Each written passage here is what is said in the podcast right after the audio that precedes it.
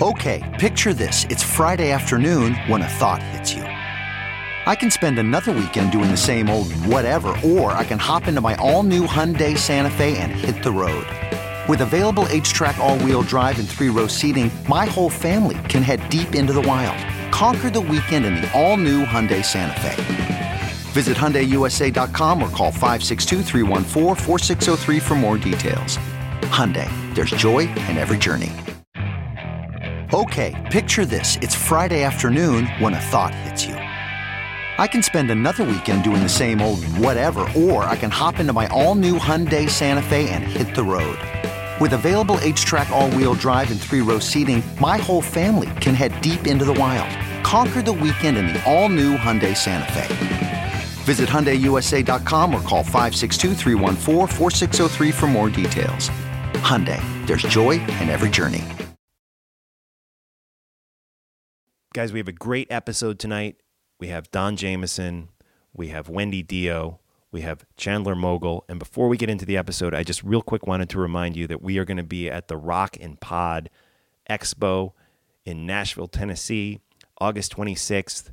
You can co host an episode with us. Just go to the show notes on today's episode and look for the GoFundMe page. You make a pledge there.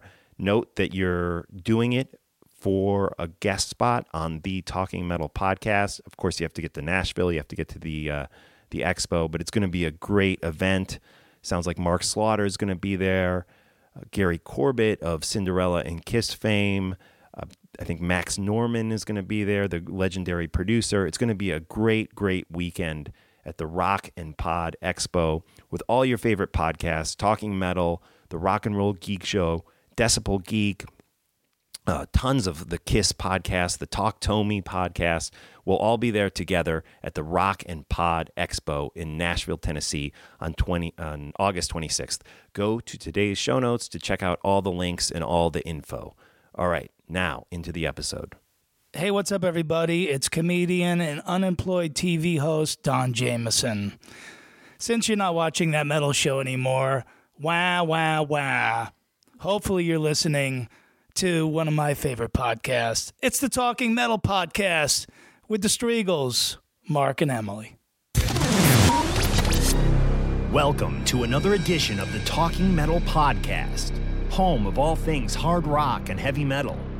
I'm Mark Strigl, host and producer of this show since 2005. Now, let's get things started with the Talking Metal theme song, written by Rob Halford, Metal Mike, and Roy Z.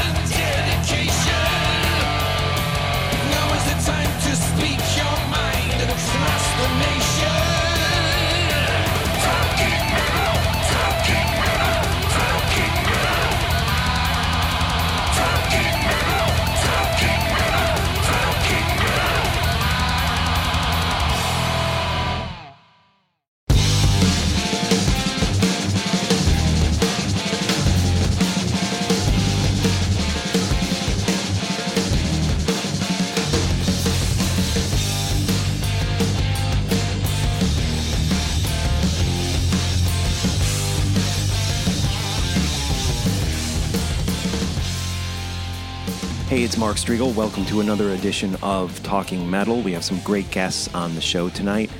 I'm joined by my co host and wife, Emily Strigl. Emily, how are you? Super duper.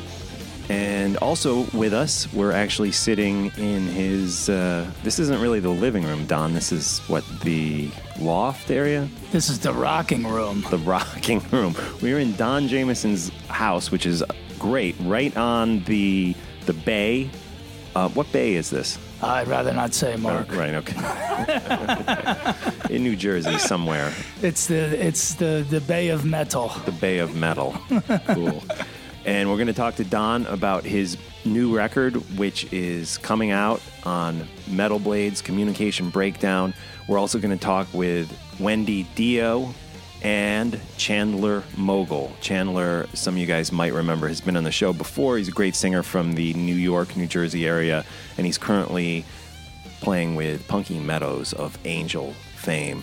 So, Don, let's let's start with with your new record. The we have to talk immediately about the the album cover, which is striking, right, Emily? I love this picture. This picture makes me very happy. Is that from your uh, yearbook? It's yeah, it's from my college yearbook. And see, this is the this is what we've always said over the years on that metal show about the packaging and having the physical copy of an album, which is it, it's a lot of fun, you know. And and I still believe that um, for the for the few people who do buy the physical copy, it's Right. my college yearbook photo. My major was communication, and um, you know, for those who haven't seen it, um, I, I kind of got a feathered, kind of half Doc and half Bon Jovi, long hair That's a past the mullet. shoulders. That's a mullet, Don. no, that's not really a mullet. It's Yeah. it's like it's because That's like a half mullet. it's like a, I'm a week away from a mullet. right, right, yeah. But uh, yeah, and, and my nieces and my nephew saw it, and they thought it was the funniest thing ever. And they took a picture of it and sent it to me, and they're like, "Aha, Uncle Donnie, look how funny you looked back then." Right. And I agreed, I do look funny. but that, But you look exactly the same though. Like you haven't aged. Like officially, you're, I, th- I feel like you're a vampire because your face looks the same. Well, it's a lot of Botox and uh, incantations and things that I have to do to, to keep my youthful appearance. But uh, at 50, I'm happy to still have hair. So uh, this is uh, this this look worked in 1988 with the ladies. So uh, so Don Jamieson Communication, which is my major. So we just added breakdown to it. As always, I like to do a nod to a, a rock or hard rock or metal uh, band. So a little Zeppelin reference in there as well. Cool. And the the I guess I'd call it the single, right? It's out. It's it's Kiefer, right? And this is something we recently heard you do at a stand-up show in Flemington, New Jersey. A great story about Kiefer Sutherland and uh can, can we play it on the podcast? A little. Uh, yeah, I love yeah, you to. Yeah, that would be great. Yeah. Well, let's check it out. This is a routine off of Don Jamieson's new record, Communication Breakdown, out on Metal Blade. Let's check it out. So we gotta be able to have a few cocktails in this lifetime. You know what I'm saying, bro? Now, I'll tell you a funny drinking story, and I swear this is 100% true. And what's cool is, man, you guys are always so nice and gracious after comedy shows. You want to buy the comedians drinks, and we appreciate that. But I always say the same thing. Uh, if someone offers to buy me a drink, I say, um, I'll take six Miller Lites.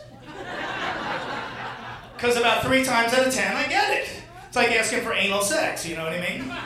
So I go to this movie premiere party, and the star of the movie is the actor Kiefer Sutherland. We all know Kiefer Sutherland in here, right? All right. And about an hour into the party, Kiefer Sutherland himself walks into the room with his girlfriend, and they're all dressed up. They're saying hi to people. So I said to my buddy who invited me, I go, "Hey, can you introduce me to him?" He goes, "Yeah, no problem. Hey, Kiefer, come over here. This is my buddy uh, Don Jamieson. He co-hosts that metal show, and sometimes he plays in Kyle Cuyahoga Falls. Like that." Kiefer Sutherland just looks at me and goes, I never heard of that metal show. He's ossified drunk. He's New Year's Eve, your bachelor party, and St. Patrick's Day. All rolled up into one drunken lost boy. He had so much alcohol in his breath when he breathed on me, he bleached my fucking hair. His girlfriend was just as hammered, and she passed out in a chair five minutes into the party. So it was just like, um, okay, yeah, that's cool, man. You never heard of that metal show, but I know you love rock music. I know you're in a band. I know you have a record company. And he goes, yeah, that's right, man. You know what? You're the only dude I ever talked to who didn't ask me about the Lost Boys or 24. I'm going to the bar. What do you want to drink? I'll take six Miller Lites. I'm laughing, my buddy's laughing. A minute later, somebody's tapping me on the shoulder. I turn around, there's Kiefer Sutherland handing me Miller Lites. One after the other, like some alcoholic relay race. He's drinking scotch out of a pint glass, straight up. Every five minutes, he would look at his girlfriend and go, Love of my life. And she's like, She's drooling. She's got a cocktail straw stuck to her face. We're holding a mirror over her mouth to see if it fogs up. He was so hammered. I talked to him for 45 minutes. I have no idea what this guy said to me. It was like talking to Lou Ferrigno with a toothache. Stephen Hawking would have been a better conversationalist than this guy. So we get to the end of the night, he goes, I gotta get out of here, man. I go, oh, it's nice to meet you. I'm a big fan. And he goes to give me the bro shake, right? You know, you know when you shake your bro's hand and you pull him in? And I swear to God, this is true. He pulls me in and he starts kissing my neck. and I'm looking over my shoulder like, get a picture. Call TMZ, bitch. I thought maybe he really is a lost boy. Maybe he is a vampire. I didn't know. I get home that night. My girlfriend at the time is sleeping over. I try to slip in quiet so I don't wake her up. 30 seconds later, this is what I hear Don, what's that mark on your neck? Yeah, I'm like, what are you talking about? She's like, what am I talking about? You come home four in the morning, reeking of six Miller Lites. I want to know who you were with tonight.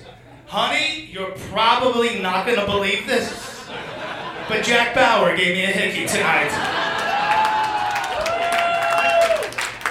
I always dreamed of hooking up with a famous person. I just didn't know it was going to be one with a penis and a drinking problem. Hey, it could have been worse. I could have met Bill Cosby that night, so. I avoided that one, yeah. That was Don Jamieson, a track off of Communication Breakdown. He is our guest here on Talking Metal, along with Wendy Dio and Chandler Mogel. This is your third Metal Blade release, right? Yeah, yeah. And by the way, that that's a, a completely 100% true story, Right. that bit. So uh, there's actually really n- no exaggeration at all. And um, I I don't know if he's heard it yet, but when he does, he's not going to be a happy guy. Not that he'll remember the night, but Yeah. uh, a drunken night with Kiefer Sutherland is always something you want to uh, put on a CD. But uh, yes, it's my third one with Metal Blade. Uh, obviously, so honored to be able to not only be the first comedian signed to the label, but to still be doing records with these guys. And uh, you know, like any other band and musician, they say the same thing, but uh, it's true. This is the best one yet. So Right. I hope people Cool. dig it. Absolutely. Now, you know, back to the the the Kiefer uh, story, which you said is one hundred percent true. I, I got to tell you that when we saw you in Flemington, probably I guess it was like two, three weeks ago at this I point. play all the big cities. Yeah, Flemington, Flemington, New Jersey, guys. It's uh, You should see my tour of the routing. Central West New Jersey. Yeah, uh, but um, you told a story at that at that performance, which was really funny, and it was about. It doesn't sound funny the way I'm going to describe it, but it was about you falling off a skateboard and, and cracking your head open and having to get stitched up and, and stuff like that. And and it was it was really funny when when when you said the story at the performance. But like a year ago or or something, you told me the same exact story in real life without the and it, it wasn't funny. It was like, oh my god, It was very all right? sad, Yeah, And we were very concerned, actually. I was like worried sick about Yeah, you. Emily's like, you got to get a CAT scan. yeah. We were we were worried about you when you told that story. so I guess. uh, knowing knowing that, uh, how much embellishment do your stories have? I mean, it seems like not a lot, but you somehow, what, what how, as a comedian, what's what's the trick you do to make a story funny? Yeah, that's the that is the trick. I mean, you know, it's sort of like ACDC. You know, they they basically play the same three chords, but they know how to play them a little differently each time. Right. And that's sort of the magic. So it's the same thing with comedy. It's about how you rearrange words and switch things around. And yeah, there's a level of exaggeration of stuff always, but uh, in a case like that where I had a near death experience on a skateboard with young children laughing at me. Um, I figured I had to take that pain and and make something funny out of it. So uh, so I did, and I put that on the record. Right on. And we're talking about Communication Breakdown, Don Jamieson's new record, out April 21st, which is probably going to be uh, a few days from now by the time we post this. So definitely pick it up. It'll be on Spotify, iTunes. The physical copy is available, I'm sure, through metalblade.com, right? Yeah, and there's links through my website. It's on Apple. Music. It's available for pre-order now. Cool. Let's check out a little Dio right now on the podcast, and we're going to come back and talk with Don a little more. This is some classic Dio, the Dream Evil album, the title track, Dream Evil from 1987. Were you a big fan of that record, Don? A, a huge fan of that album. I mean, those early Dio albums are uh, they're untouchable. They really are. You know, some of the later ones he went a little bit of astray, but uh, you know, he's just uh, honestly one of those guys who could really do no wrong with me. But the early ones, especially, are magic. Yeah, I mean, I always say that Dream Evil is my third favorite Dio record after Holy Diver, Last, Last in in Line. Line, yeah. yeah, because it was it was you know, Vivian was out of the, the picture at this point, but you still had Bain and, and Appice on drums, and it was a heavier record than Sacred Heart in some ways. and- Yeah, which wasn't so. a bad record. That was a great record too. But I always I always liked Dream Evil a little bit better. So, anyways, this is the title track off of that record on Talking Metal.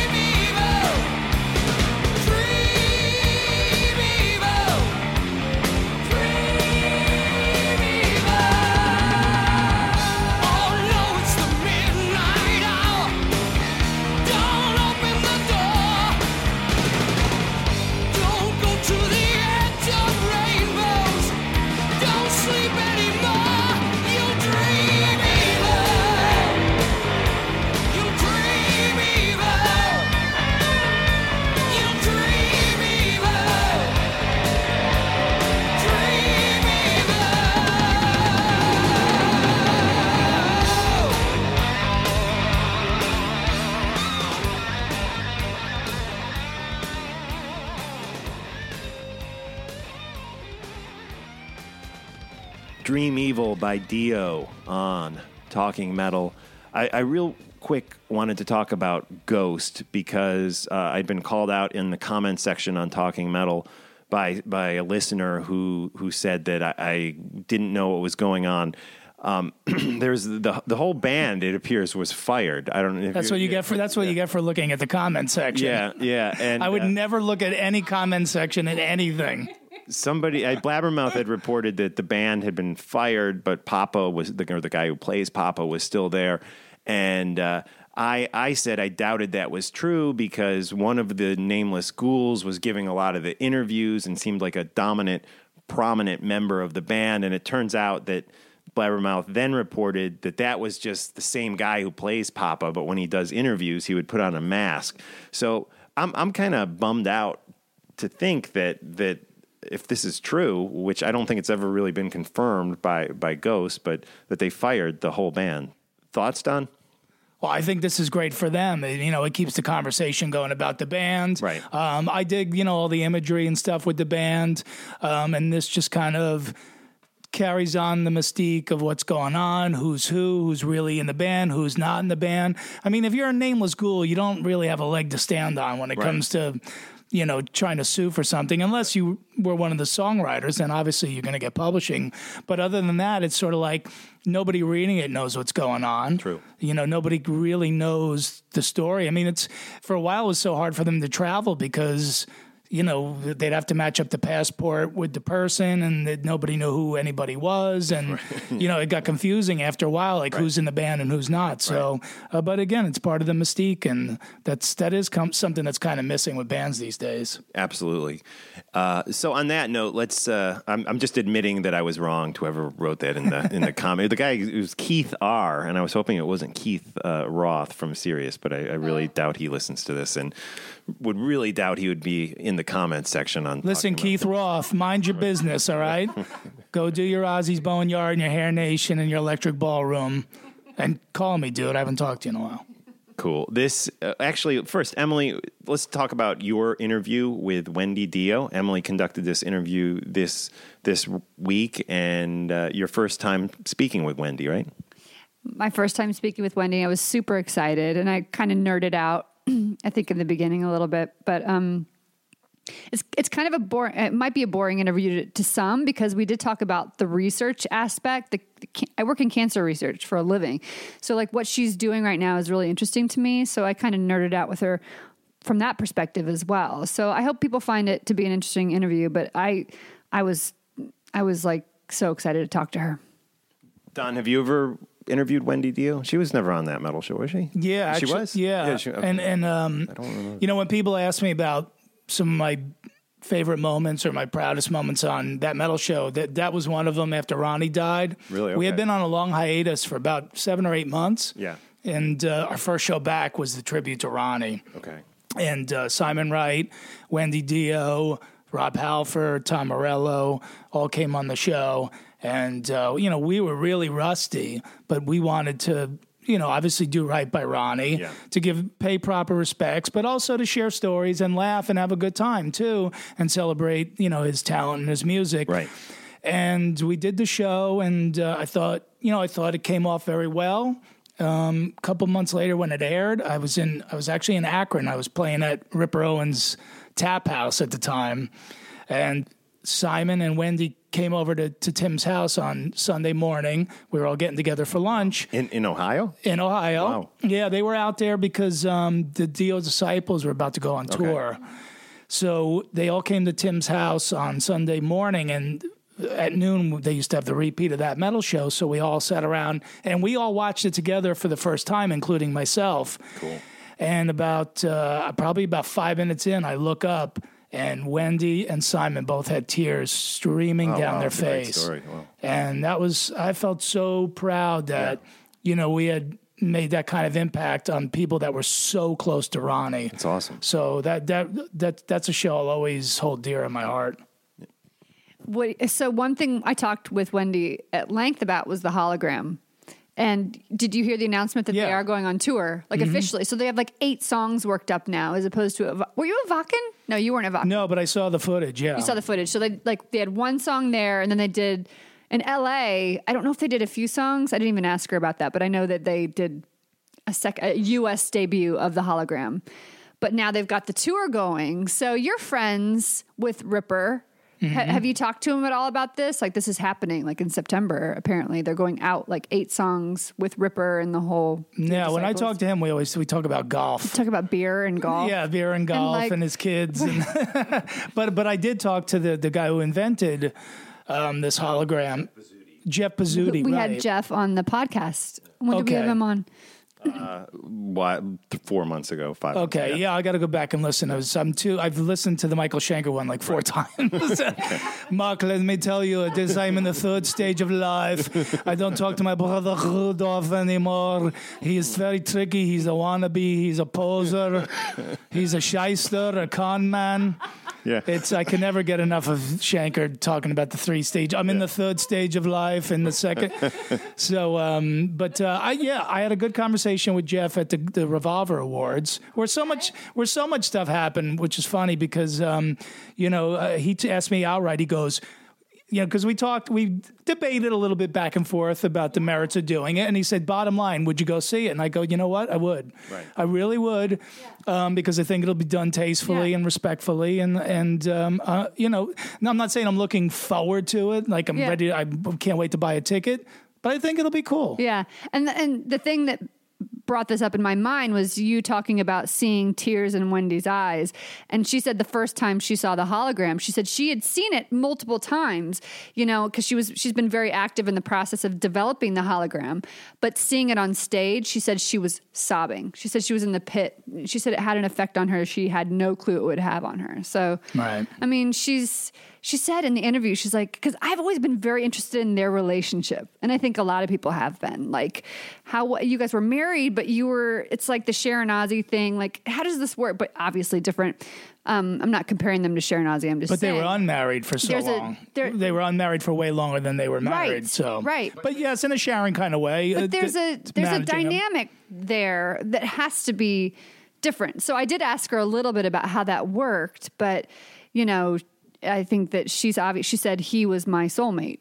Yeah. Cool. cool. Well, let's check it out. And right now on Talking Metal, this is Emily Strigl's interview with the one and only Wendy Dio. It's an honor to have her on this program for the first time. Uh, before we get into the interview, let's check out a song written by Craig Goldy, Simon Wright, and Ronnie James Dio. This is from 2004. It's called Living the Lie.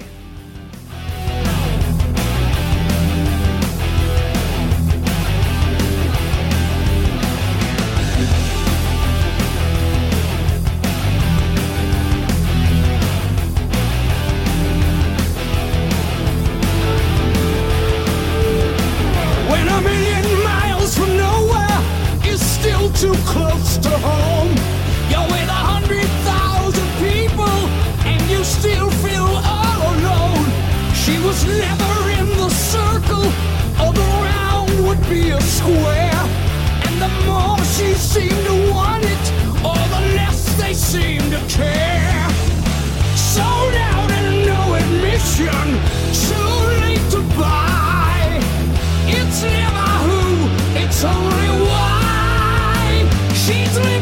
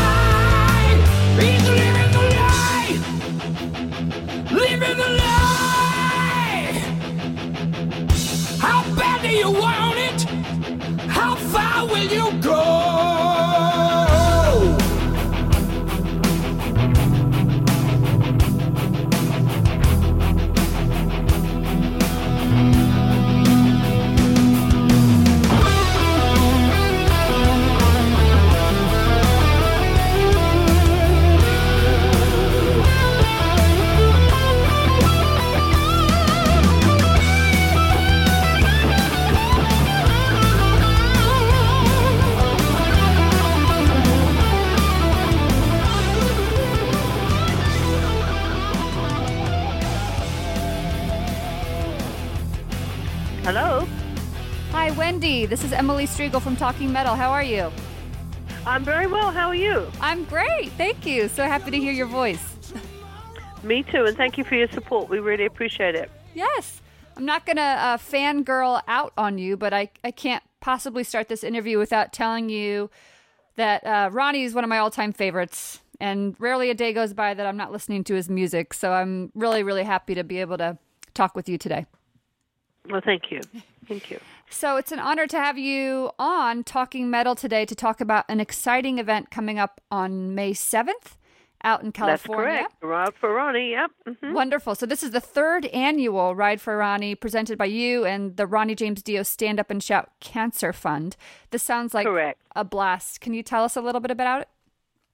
Oh yes, it will be a blast. Um, actually, Harley Davidson are sponsoring it for us, and uh, the ride starts out um, at Harley Davidson in Glendale, and it goes to Encinitas Park in Encino, um, and there we have uh, Eddie Trunk is hosting it, and then we ha- we'll have uh, Lynch Mob, Dio Disciples, Rough Cut, Eddie Money playing, and um, Loveless, a band called Loveless, and Sonia Harley, another band, and um, No Small Children, another band. And we have, you know, live music, food trucks, raffles, live auctions, wine, beer, vendors. It it's, it's going to be a real fun day. Keeping Ronnie's music and his memory alive, and, and of course, making money for the uh, our charity for cancer research and education. Yes, that's excellent. And I'm I'm too bad I'm on the East Coast. Otherwise, I would be there in a second to, to participate. Uh, even though I don't ride a motorcycle, you don't have to ride a bike to participate. You can come No, to the no, concert you don't have portion, to ride right? at all. You can just come and enjoy the um the concert. Yes, we we started it. mm, You know, as I said, this is our third one. So our first one, uh, we started and we had I think 150 riders and 500 people. Uh, last year we had 350 riders and 1,500 people. So Wow. this time we're hoping for even more people. Um, we may have to move the park to uh, somewhere else next next uh, year to accommodate more people. That's amazing. And uh, has Eddie hosted this all three years? I know he's uh, did it last year. He did the first year. He's done all of our memorials and all of our bowling.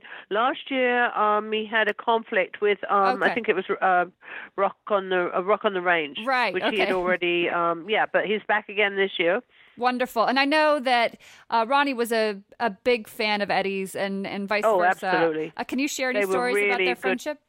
Yeah. They were very good friends. Ronnie always said, you know, if it wasn't for Eddie, he was one of the people that really kept the, the heavy metal music alive, and he did everything to push it and, and keep it and play all the bands, and just you know, just was such a fan of the of heavy metal music and kept it alive. And they were really good friends. They they spent a lot of time together. Absolutely. And uh, the, the lineup is fantastic. And you have quite a history with some of these bands as well, including Oh, yeah. the, the one that jumps out at me is, is Rough Cut, because I believe that you you managed them back in the day, maybe in the early 80s. Oh, I did. I did. That was our first band that I ever managed, and Ronnie and I, um, Ronnie helped produce the band and get them signed to Warner Brothers. And of course, um, actually, they just reformed because of the last memorial they did for Ronnie. Uh, they decided to reform, and they came to me and asked me if I would manage them again. And I said, well, of course. I'd be very jealous if somebody else had them. That's fantastic. it's my band. That's your band. I That's totally my understand. band. And of course, Dio Disciples is going to Of be course, there. Yes, which is my band also. Yes, and um, we'll uh, we'll be uh, we'll be uh, working with them uh, with a hologram later in the year. That's really exciting news. I actually just read the headline uh, earlier today, actually on Blabbermouth. I think that there is you officially announced that there is a tour plan starting in December or se- uh, September with the hologram, correct? Yes, yes, correct. Mhm. And so, can So, you, um, what can you tell us about that? Like, how many songs? Because uh, uh, Vox, so our for our listeners, most of our talking metal listeners already know that you know, of course, the hologram was debuted at, at Wacken, I think last year, right, with one song. Last year, yes, seventy-five thousand people, and then we uh, debuted it again over here uh, for the opening of the Pollstar Awards. Um, it was just one song then, but we're working now on um, on quite a few songs. So uh, Ronnie will probably come in in and out. The band uh, Disciples will play, and um, Ronnie will come in and out about four or four to six times during the set. He'll also, I think, he does a duet with uh, with Ripper uh, with Tim Ripper Owens, and um, it's it, oh, it's something that I think Ronnie would have really approved of because in 1986, when we did the Dragons stage set, we tried to create a hologram then, which was done with rear projection when we did Ronnie's head in a crystal ball. Uh, with him talking. Yep. And you know, he was an innovator of music, and I think would would definitely be an innovator of technology nowadays. And Uh, and yeah. you know, I think it's it's it's for the fans that saw Ronnie, loved him, would love to see him again back up on stage, and for the kids that never got to see Ronnie. Exactly. So- and, you know, the whole concept of the hologram is, you know, I'm not going to say controversial one, but you know, people seem to either love it or hate the exactly, idea. it is. It is very controversial. And the people that have seen it love it. The people that haven't seen it are not quite sure what it is. I think, uh, you know, and and whether we, Ronnie would approve or not. And um, I am sure Ronnie would approve. He he always was very interested in technology and, and on making new things and with holograms. And as I said, it's it's done because we want to keep Ronnie's music and his memory alive. I'm sure. And And- and no no one knew Ronnie better than you, and, and no one is better capable of carrying on his legacy than you are. So I think it's I think it's Actually, and I- And I, want to do, it, and I do, and then also it's a hologram is done with his live band, the band that played with him for the last 17 years on stage. This is the same band, you know, with Craig Goldy and Scott Warren and and Simon Wright, and then we bring in um, uh, Bjorn Englen and Ripper Owens and Oni Logan, and and you know, it's it's they were all friends or knew Ronnie or played in his band. Yeah, we had we had Craig Goldy on the podcast. I don't know. I guess it's been maybe a year and a half, and um, Uh-huh. if you have a chance to go back and listen to that, it's fantastic. I mean, he just really, really had some amazing stories about Ronnie, and just Oh. obviously spoke novels about you know their friendship and just how well they worked together. they were very good friends. You know, as, as I said, Ronnie's band, um, his bandmates were also his friends. Absolutely. So we did. We had actually we had Jeff Pezzuti on the podcast, and so he, Oh, great. he- of course, Yeah. we had him too. And he's of course for our listeners is the CEO of Eyellusion, and and they're the creators of the hologram. And and the thing that I found Wendy to be most amazing about the hologram is that it's not a projection of like a previously recorded performance. It's actually No, a reproduction no. of Ronnie, right? And it's like pain, Absolutely. painstaking Absolutely. detail paid to every Yeah. nuance of his movement, of his posture. So tell us a little bit. I mean, this is a it's a big deal, and they've worked very hard at getting this right. Oh, it takes a long time to get it right. Absolutely, it's, it's a long process, but it's uh, it's amazing. It's very interesting the way it goes and how the people they use. We use a lot of people from Legacy who um did um Avatar uh, and Jungle Book, the last Jungle Book and Avatar. So they're very creative people, and they they know exactly what they're doing, and they create this hologram, which is just ama- absolutely amazing. I mean, it's like uh, almost. I mean, it's almost like Ronnie's back there, and there he is again. yeah, and so you were very very touched. I bet at Wacken and the most recent time. You, I mean, it has to be a very strange experience for you as his wife is. and his manager. It is, and I didn't think I would be emotional because I've been through, you know, step by step watching it being made. But actually, when he's up on stage with the bandmates, it's uh, it is very emotional. Yeah. So he would have been into this, and I'm sure, you know, he expected you to carry on for him as his wife and manager. And so, you know, I'm curious about that relationship. So, how did you juggle everything? Because I work with my husband a bit on this podcast, so I have my own unique set of challenges and keeping those two worlds kind of balanced. What kind of challenges would you encounter playing both parts? His wife, Well, his manager. you know, with Ronnie, with Ronnie, you know, the the business side we always had. Like, I didn't interfere with his music. He didn't interfere with my my business. Uh, you know, uh, uh, plans for for um his music, you know, he he wrote his music. He dealt with all the music. I didn't interfere with the studio or anything else, but he didn't inter- interfere with how I projected the the performances to go, what shows to do, and something we I would book everything. We would get everything together. Um, a lot of times, the only things we always had butt heads about was interviews. Ronnie was um had been doing interviews as I said for 40 years probably and people ask the same questions all the time and he would say oh I don't want to do this interview. I've got to do the show. I don't want to do this blah blah blah. Right. he would always do the interviews but he always give me a hard time about it. Yeah. one day I was really um very busy and I didn't have time to uh, argue with him about it. And I said look is this going to be a 5 minute argument or the 50 minute argument? Because I don't really have time. You always end up doing them. Why do you put me through this? He said Wendy I have to suffer, you have to suffer. like spoken and like he would always do them, but it was always it was always a challenge to get him to Yeah. do them, and he always would do them, and he'd be fabulous when he just did them. But he would just give us the hard time. That's hysterical. Good Yeah, story. uh, no, it, it was um we worked very very well together. He he he and I had a, a very very very strong relationship where you know um we we trusted each other's judgment in everything, and um we we rarely butt heads except for you know certain silly things, but most of the time we just we we we were in tune with each other totally. You know, I mean it was like my it was like my soulmate. Yeah, and when you've been with someone that long, you know you you know the ins Yeah, we met we met in 1973. We got married in 1978. That's amazing. Long, where- long time. Where did you meet? Because you're you're you're British. Did you meet when you were over there, or No, that, no? no. I knew I knew the band Deep Purple, and I was very friendly with Ritchie Blackmore's wife. And um, I had moved over here to America, and um, I was at the Rainbow. And uh, they were Ritchie and the band came, and they said, "Oh, they just um, formed a new band, Rainbow, and uh, they were having a party up at their house. Would I like to go?" I said, "Yeah, sure." And I went, and I met Ronnie, and that's they introduced me to Ronnie. Um, I thought, "Oh, he's way too short for me." um, and he insisted on calling me and um asking me to get out and I went out with him a few times and then um he said come on the road with me for a while. And I said well I'll come for a week. I can't I can't give my job up. And I went for a week and I never I never went back. So- And what what were you doing at the time when you met him? Because like when did you switch over as his manager then?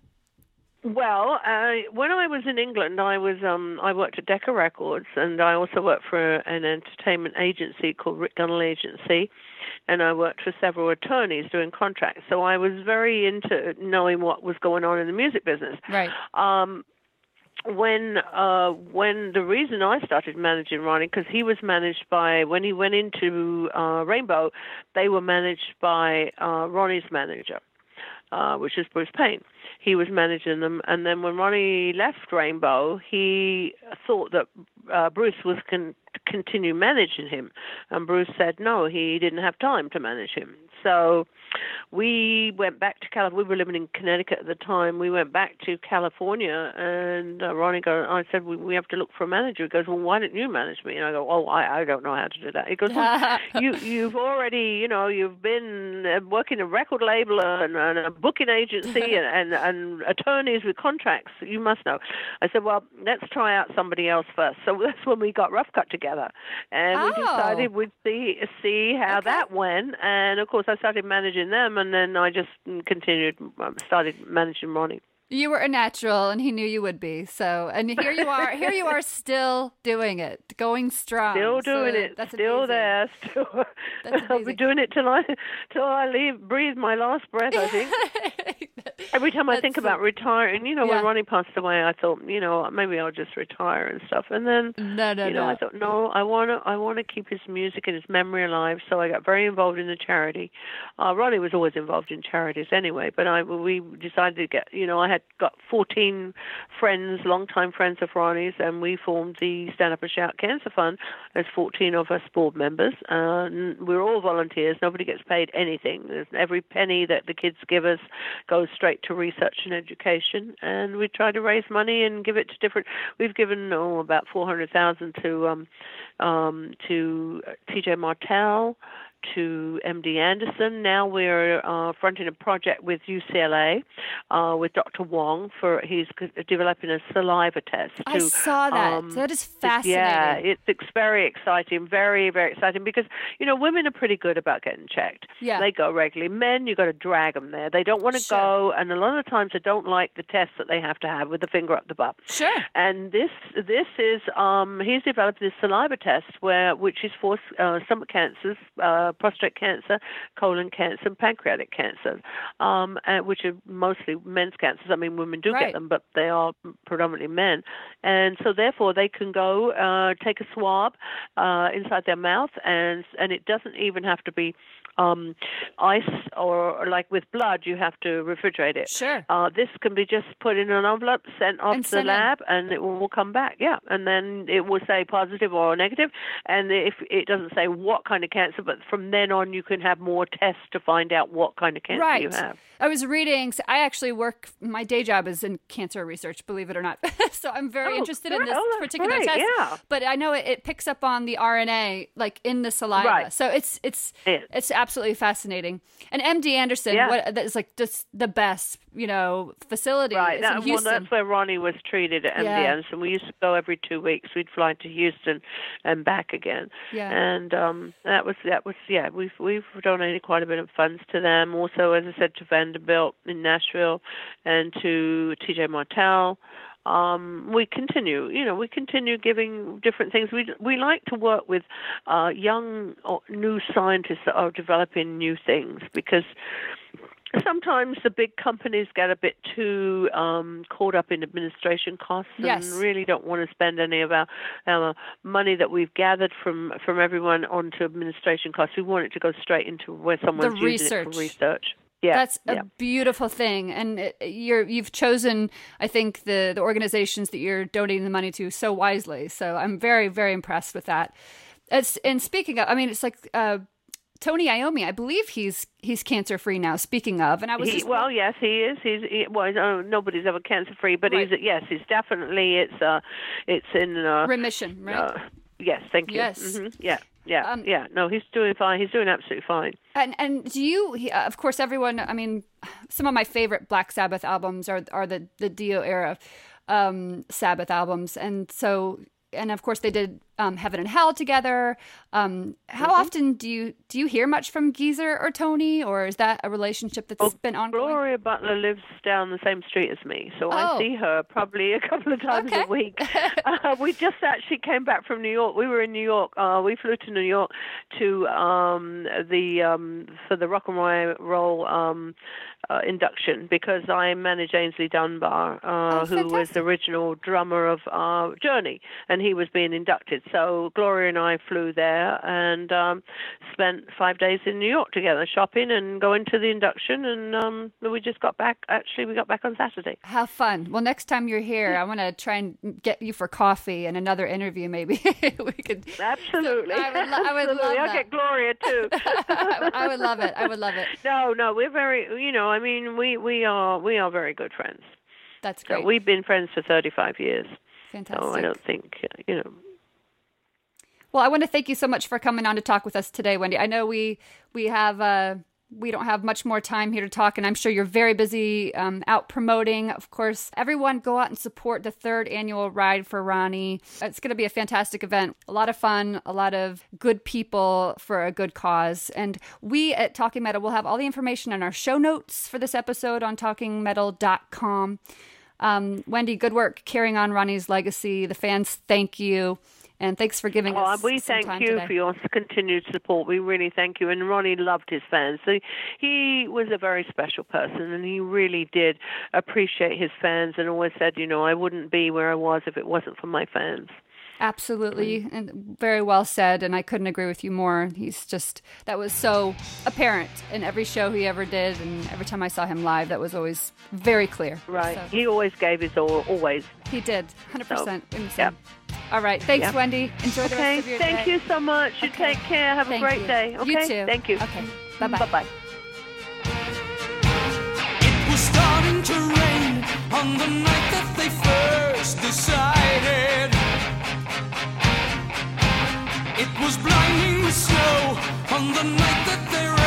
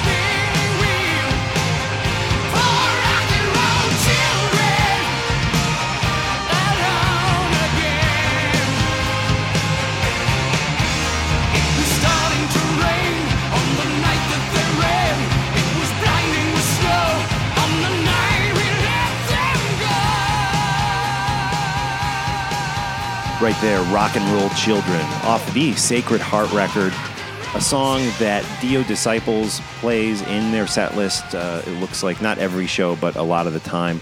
And uh, preceding that was Emily's interview with Wendy Dio. A big thanks to Adrenaline PR for setting that up and for Wendy Dio for coming on the Talking Metal podcast. We really appreciate that. And uh, that you know, we just saw. I don't know if this is the the podcast to bring this up, but we just saw Last in Line play, and I was really hoping they were going to do a song or two off of Sacred Heart. Nothing, nothing at all. Oh, yeah. yeah.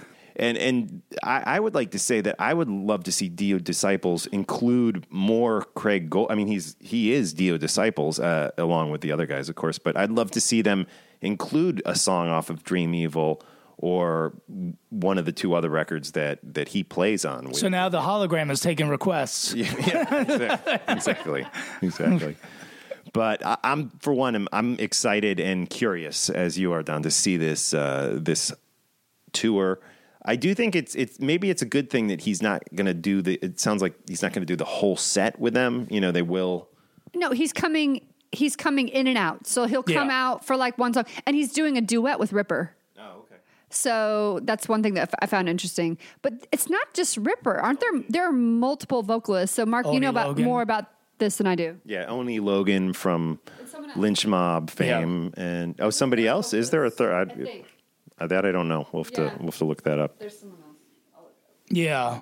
But um, yeah, I'm I'm the same way, Mark. I'm I'm curious. I'm I'm excited, and you know, I think it's cool. I, I I've I have a feeling it'll be done the right way, so that that's why I'm kind of looking forward to. Sometimes you know you like hear about things and you go, that could be a train Right. wreck. You know, Right. I don't think Wendy's going to let this thing go out on the road until it is down pat. Now, look, technology's technology. It doesn't always agree. Yeah. You know, even putting together your Right. your your gear today, it's like, Yeah. you know, it's like, oh, should we use mic? Should we not? I mean, it's it's every, everything's a little tricky with technology, but uh, I think it's going to be cool, and it, I think it's done respectfully, and I think you know, there's so much uh, so many recordings of Ronnie, and he's he's almost not bad in anything. He's like Right. he's like Phil Lynott from Thin Lizzy. Yeah. you could listen to something that somebody recorded in 1974 on a tape recorder, like rerun and what's happening. Yeah. and Phil will still sound great in it. Yeah. and that's the same thing with Ronnie. Like I can't imagine how many concert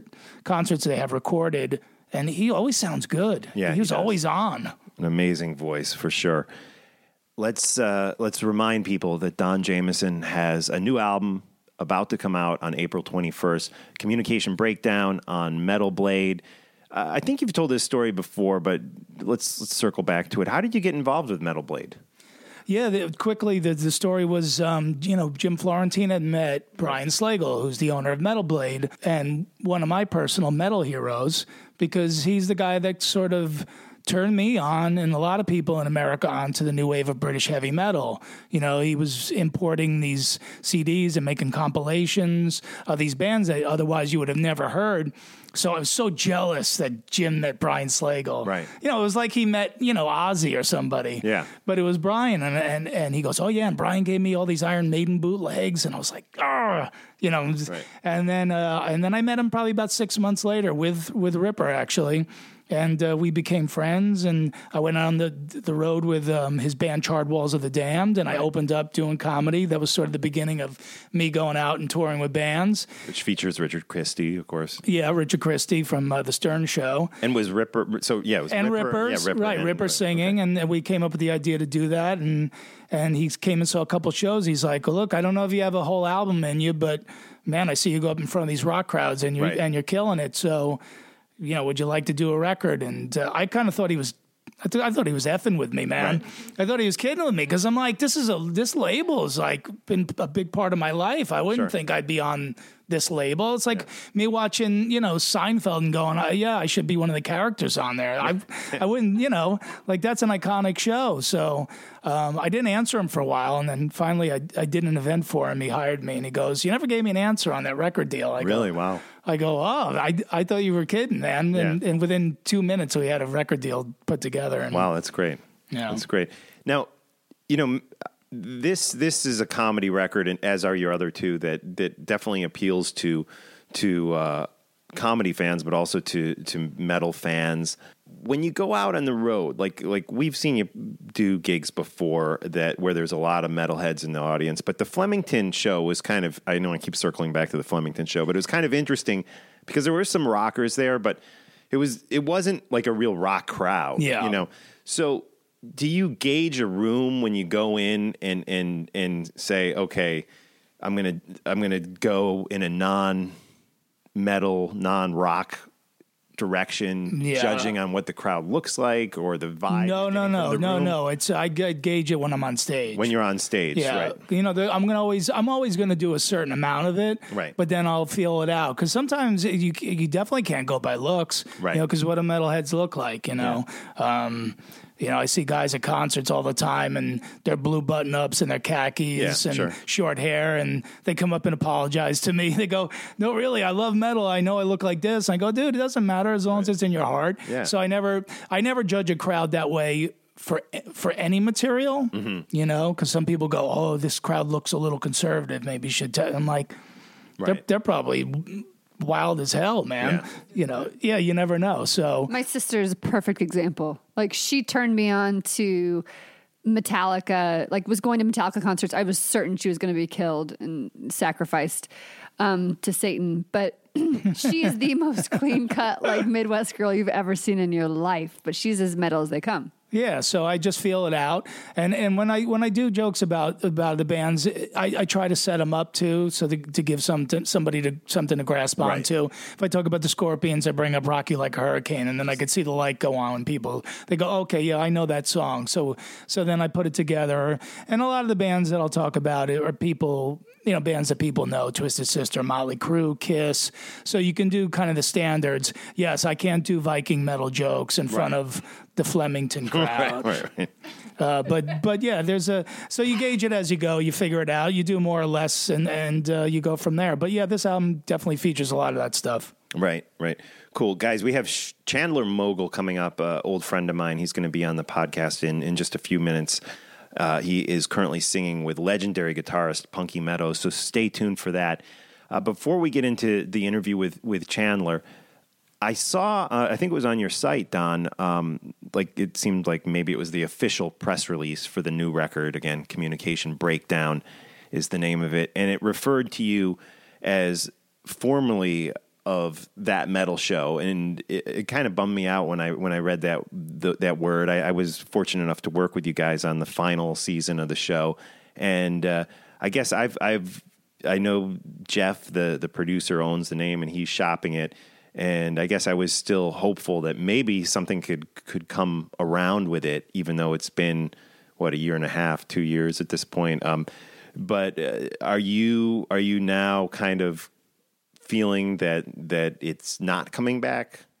Well, Mark, I did that metal show in the second phase of my life. now I'm in the third phase, and now I did. Now I feel like my whole career is coming around. um, hey, look, Mark, you know how it is, man, and and Right. and I've and I've always told you this, and I've told lots of other people this. One of the biggest bummers was to have a heavy hitter um, like you come on the show. It was it was almost like, wow, you you're going to give the you're like John Sykes Right. on on Thunder and Lightning. Like like if Phil would have lived, that would have Sykes would have like Oh, well, kicked thanks. them into another gear. like Thin Lizzy would have went to another level. Yeah, it's true. And you were like the John Sykes of our show. Like Right. you're bringing in this heavy hitter thank in the you. last couple seasons, and unfortunately we didn't go any farther. But uh, as is with most uh, things in hard rock and metal, you get kicked down. Um, you know, you get marginalized, you get pushed to the side, but somehow you always rise again. If we don't, for whatever reason, I'm, you know, super proud of the work that we did. Um, I'm super happy that the metalheads have embraced me. I'm lucky to not only have a comedy audience, but a metal audience that I could talk to. Sure, And, yeah. and to come on your show and, and talk to to all the people who have uh, followed us, and uh, so I'm grateful for that. But uh, we're going to keep trying, man. Absolutely. You know, if, if we got to if we got to wait till we're 80, we'll do it. Right, You right. know, we'll call it that metal hip. And and you know it's it's as far as uh, TV shows go too.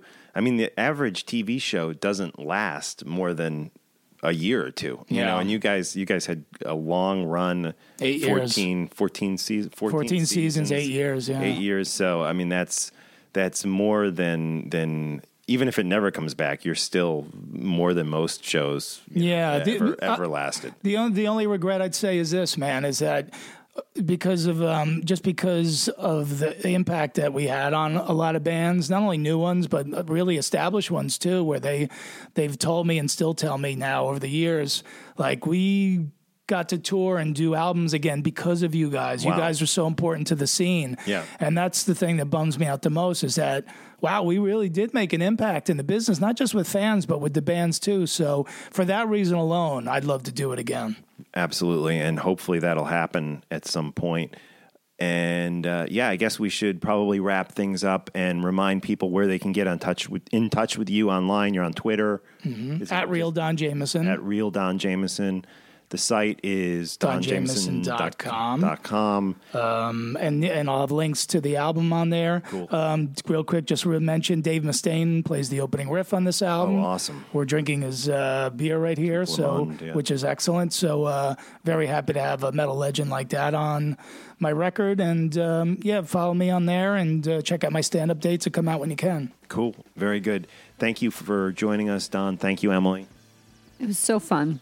Thank you for the great interview with Wendy Dio. And we're going to wrap things up with Chandler Mogel. We're A nice get- Jersey boy. Yeah, absolutely. A great guy. We're going to get into some classic Angel. Obviously, this isn't with Chandler. This is uh, probably before Chandler was born. Yes, long, long before. yeah, yeah. This is the Tower, and that will be followed by my interview with Chandler, who is currently the singer in Punky Meadows' band. Punky Meadows, of course, the guitar player in Angel. And we'll end with some Punky Meadows new music featuring Chandler, if that makes sense. Cool. Here we go. A little Angel on Talking Metal.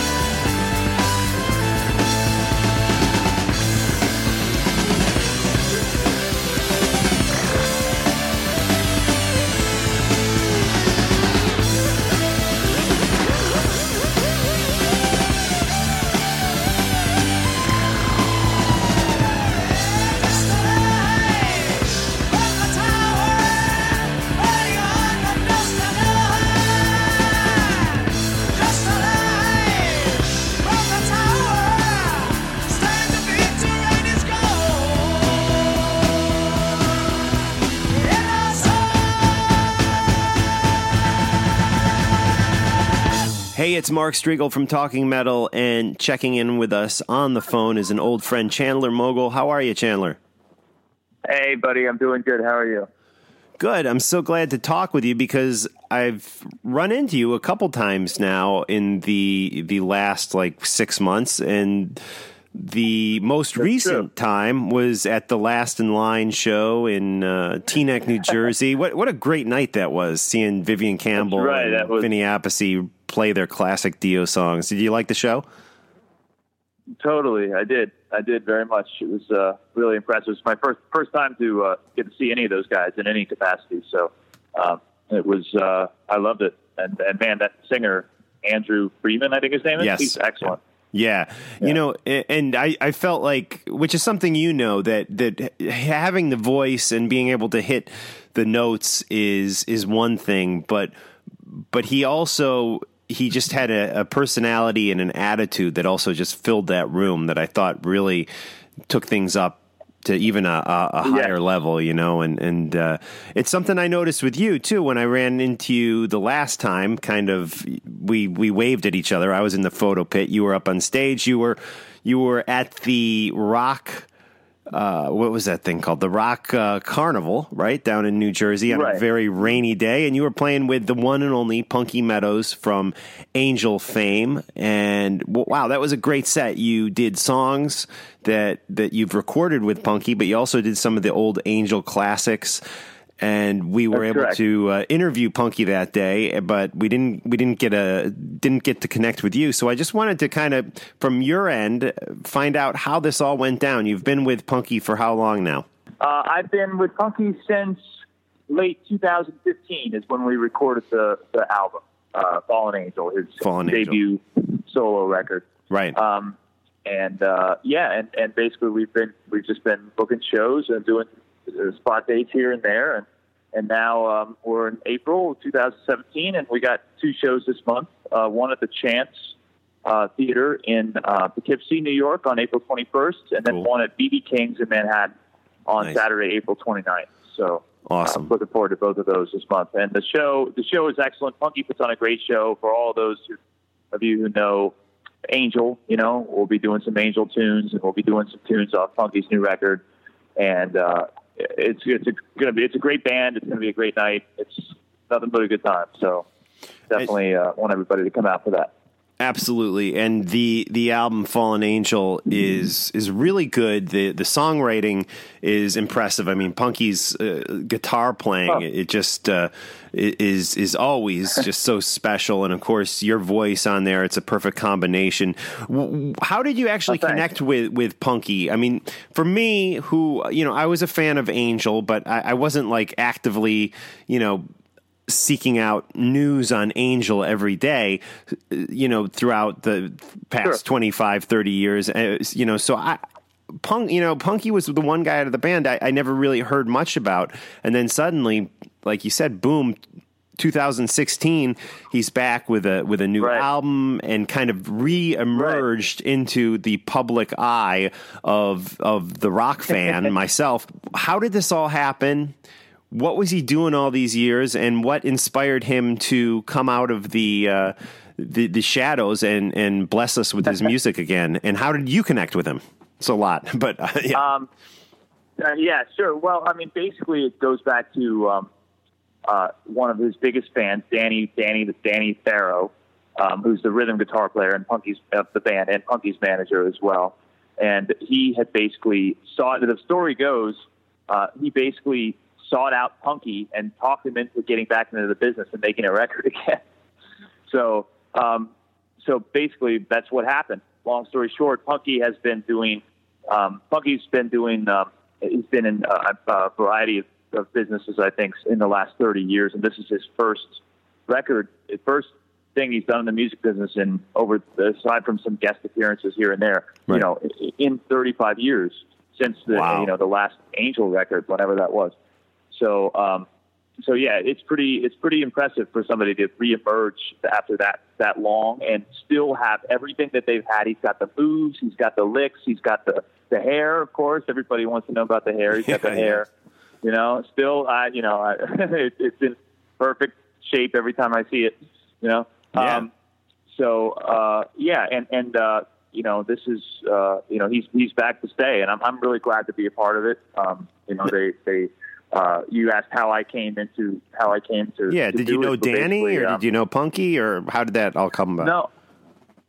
Well, I started talking to Danny before I had met Punky, but um, because they were holding auditions, they had a, a audition uh, call out for singers, and um, they were uh, you know looking for the right voice for the project. And I was like, oh, I you know I've heard of Punky before, and I've heard of uh, you know Angel. I was never a fan really. I'd only heard a few tunes, of Power and stuff like that. But but uh, so I sent my stuff over to him, and uh, and then I even within for two days I heard back, and um, and uh, you know they were like, yeah, yeah, we, we, you're one of the, the, you know there was like hundred people auditioned. You're one of the few we want to try out. So come to uh, studio and, and let you know just you know we'll do some tracks and see how it goes as kind of an audition thing. And uh, so I did that, and basically, long story short, those tracks that I did, I sang at Straight Shooter and Price You Pay that are on the record, and those those takes I did at that audition actually ended up on the record. So, Awesome. so that's pretty much how it how it went. and you've done a number of shows with him already, right? Like how how how many shows total have you done with him? Do you know Yeah. approximately? Oh, we've done about I think was seven or eight or so. Right. You know, here and there. Um, and uh, you know, we've done a ton of interviews and, and things like that. There have been reviews and radio spots and everything. There was a lot of press for the album. Um, you know, uh, basically the album hit. Uh, I don't know if you know this, but the album hit uh, Billboard in June of last year. Um, it was number 136 on the top 200. Wow. So, um, yeah, yeah. So basically, and basically, this this year we're looking to play as as, as much as many live shows as we can. You know, we have a new booking agent now, and uh, you know we're working on some some more dates and festivals and things for later in the year. So, um, yeah, it's going good. But we definitely uh, definitely looking forward to the shows we have this month. Chance Theater on April 21st and BB King's on April 29th. Right on. And for people coming down to those shows, you're obviously going to give them some of the songs off the new record, Fallen Angel. But I would imagine there's also at least a, a, a few Angel classics. I would hope, right? Oh yeah, no, definitely, definitely. We we couldn't couldn't get away without playing those. so uh, no, we're going to be doing some some Angel tunes that uh, that the fans would expect, and uh, you know, I won't ruin it. I won't you know blow the surprise and say which ones, but uh, but I think that everybody who who comes is definitely going to be pleased with the selection. So. Cool. Um, that's good. And like, and like I said, Punky's in fine form. The, the band is great. You know, we've got we've got Charlie Calv on keys, who some may know from Radio Exile with me, and uh, his other band, Shotgun Symphony. Um, and we have um, Bob Pantella from Monster Magnet on drums. We've got Danny, uh, Danny Farrow on rhythm guitar. Um, he also played in a band called Lords of Mercy. And we have, um, uh, oh my God, who am I forgetting here? I'm going to be in trouble. No, we've got, uh, and we have uh, uh, uh, Felix should be. I believe he will be there. His, his health is still not in top top condition yet. Okay. Um, I don't believe he's going to be doing the whole show, but we're going to have uh, our friend Keith Roth um, sitting in on bass, who who covered the March shows as well. So, um, and then we have my good friend Amy Anderson and Barb Serves on uh, background vocals. So it's going to be a it's going to be a good night, man. Right on. Now you've done work with all sorts of musicians through throughout your your career. I mean, you've been uh, mentioned like like with Rod Stewart. Is that right? You did some work with him once. No, uh, no, no, no. I I, I, I performed for Rod Stewart, but not. Uh, no, I haven't worked with him, unfortunately. Okay, so you performed for him. Okay, so For him, yes, he was in the audience. right, and then you, but you did you definitely with with Out Loud uh, did some work with now Out Loud. Let's talk a little bit, just briefly about Out Loud. It is a a band that includes a member of Firewind. Um, yes, that's Bob Katsionis. Um, we've done, we've basically, he and I have run out loud for about uh, eight, I'd say eight years now. And is that still active? three. Yeah, it's still active. Um, we, we're not really doing anything right now because we, both of our schedules are a little crazy. We're both full time musicians, and he's in two the two touring bands over in Europe. And I've been with Punky, and I'm doing a lot of gigs here in the New York City area. Um, So it's uh, you know it's uh, you have two full time musicians. It can be tough sometimes. But we we have another album planned. Do. We have a contract on the table. It's just a question of when we can really devote all the time we need to do it. So, um, Right on. but uh, cool. yeah.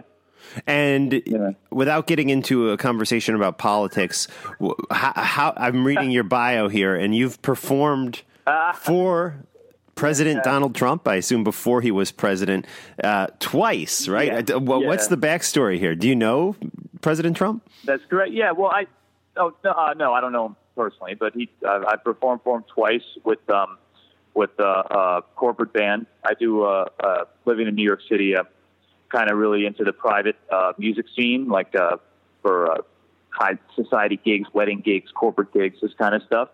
You know, it's a good thing to be into because they pay really well.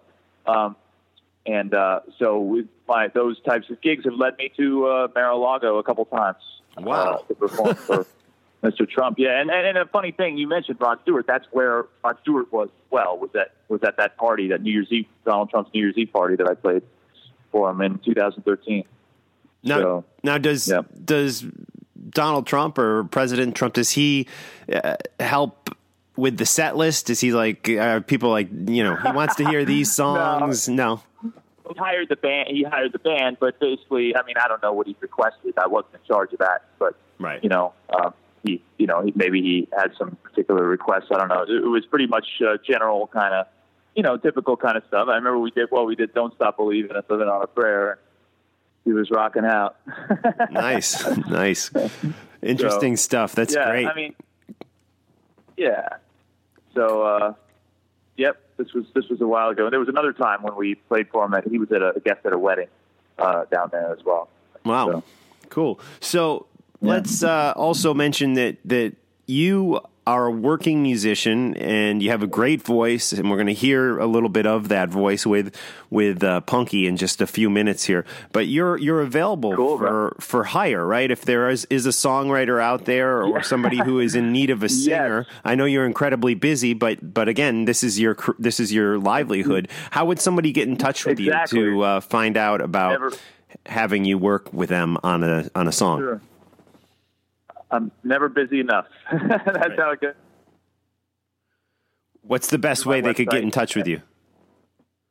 Sure, through my website at chandlermogel.com. That's C H A N D L E R M O G E L dot com.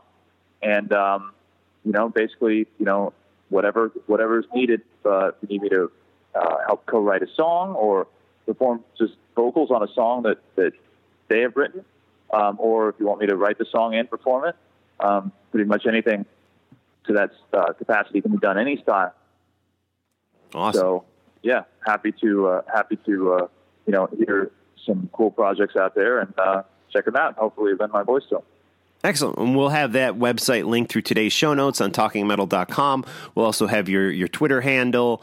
And let's let's end this here by reminding people that Punky Meadows, along with Chandler on vocals, will be playing at the Chance in Poughkeepsie, New York on April 21st, coming coming up shortly, and then in New York City on 42nd Street at BB King's Blues Club, and that should be a great night. Both nights will be great, and I encourage That's- everyone to that's get out to the shows. Yeah, this April 29th. April yeah. 29th, right at at BB King's in New BB York King City. show.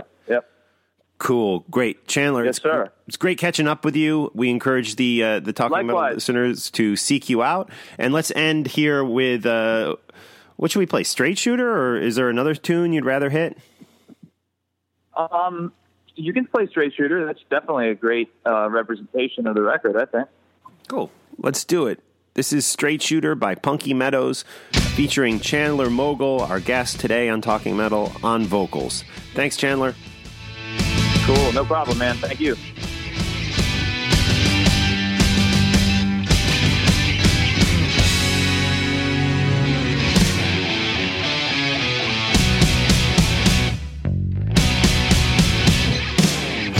Ever since I seen you all